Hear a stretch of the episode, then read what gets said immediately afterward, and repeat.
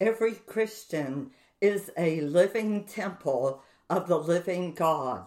God dwelt in the Jewish temple, took possession of it, and resided in it by that glorious cloud that was the token of his presence with that people. So Christ, by his Spirit, dwells in all true believers.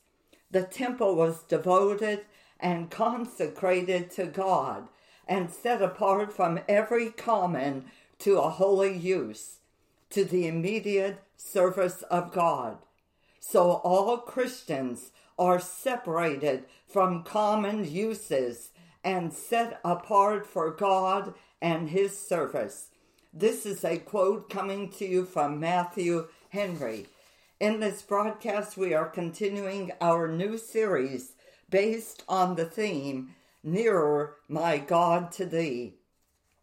In this podcast, we're going to use as our main text three scriptures. The first one is 1 Corinthians 3:16, which says, "Know ye not that ye are the temple of God, and that the Spirit of God dwelleth in you?"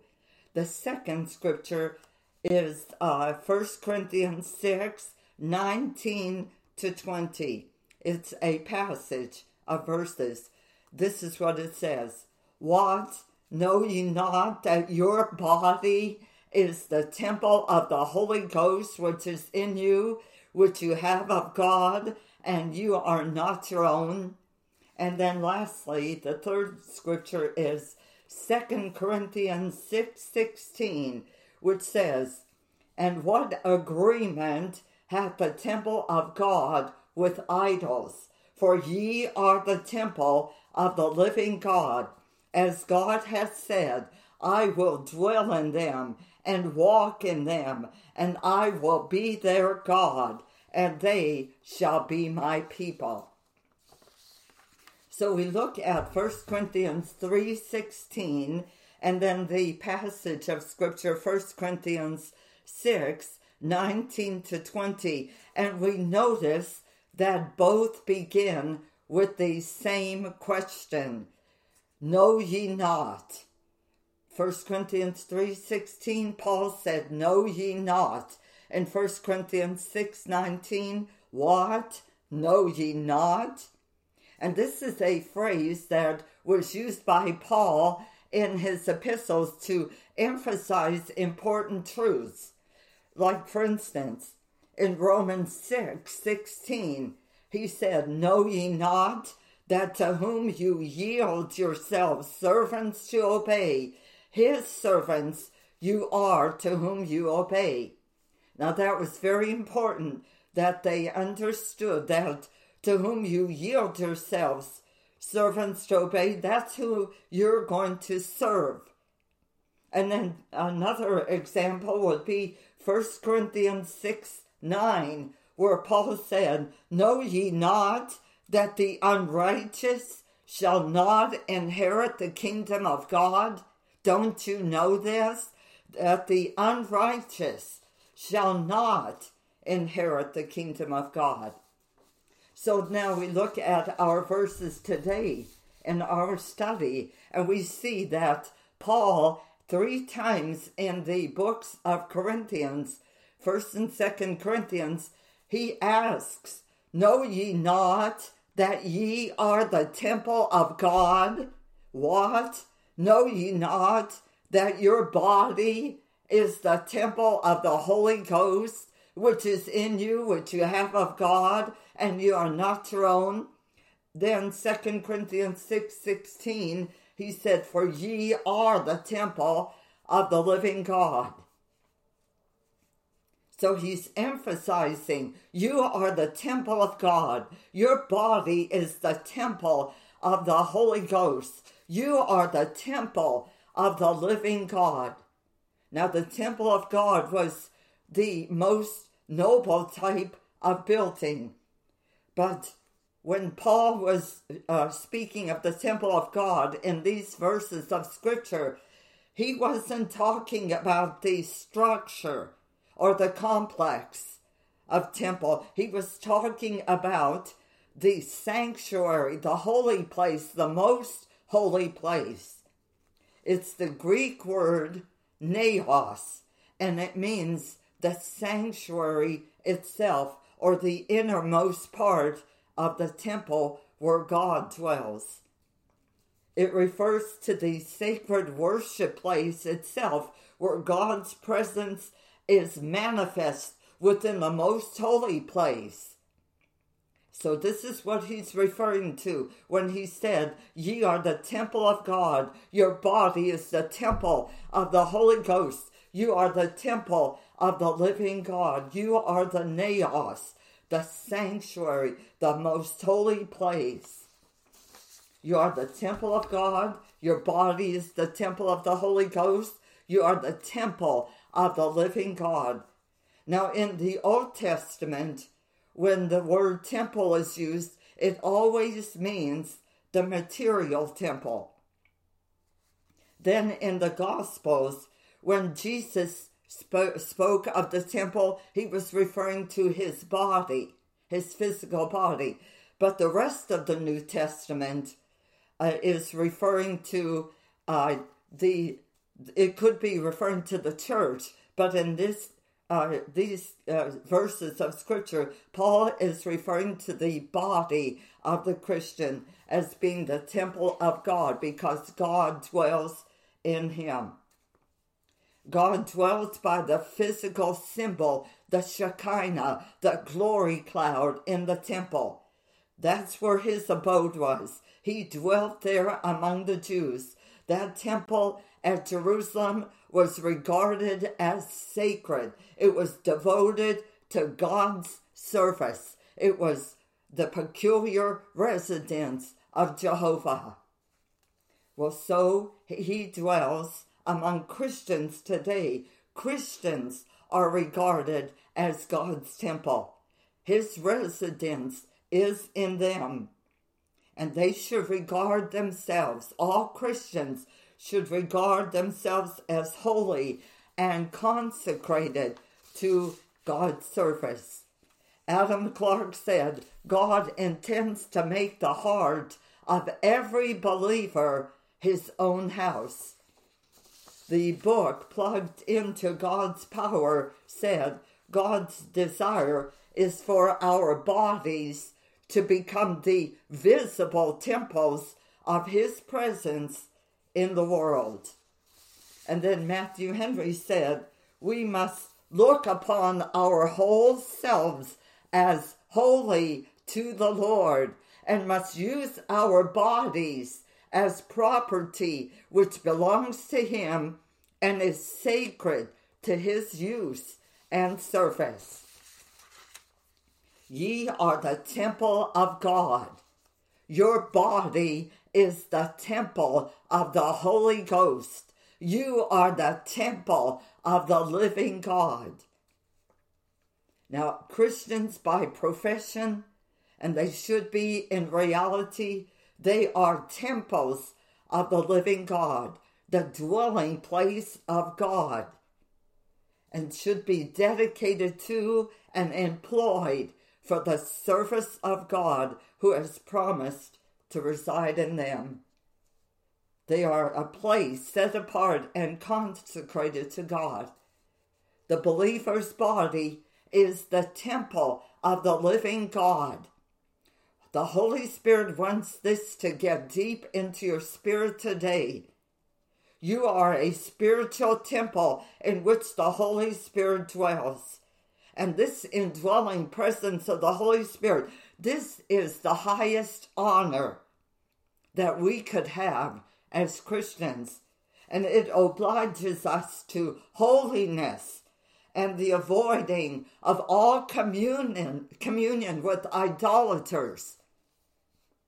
We are to be yielded up to, to Him, to the Lord. We're to be consecrated, set apart for His use. Matthew Henry said, the temple of the Holy Ghost must be kept holy. Our bodies must be kept as His, whose they are, and fit for his use and residence. Now we look back at 2 Corinthians 6 16, and we see that Paul goes on. He says, For ye are the temple of the living God. As God has said, I will dwell in them. Now, these words, I will dwell in them, are very emphatic in fact, there are no words in our language that can equal the force of the Greek here.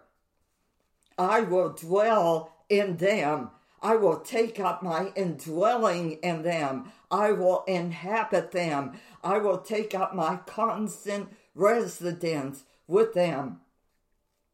And the implied premise is wherever God dwells, there is his temple. And of course, we, as we said before, that word temple indicates sanctuary, the holiest part of the temple. God dwells nowhere but in a sacred place. And when he says you are the temple of the living God and he dwells in you, he is to be at home in you, to exercise his rights as proprietor of the house and to establish his rule as God has said, I will dwell in them and walk in them. Now, when the Holy Spirit comes into your spirit, he dwells with you. And when you got saved, when you were born again, the Holy Spirit came into your spirit. He is dwelling there. That means that he makes his home in your spirit. And from his dwelling, he begins to take over your soul and your body with his life. He takes over your will as you surrender your plans and purpose to his will. He takes over your intellect as you receive the mind of Christ and learn to trust his word.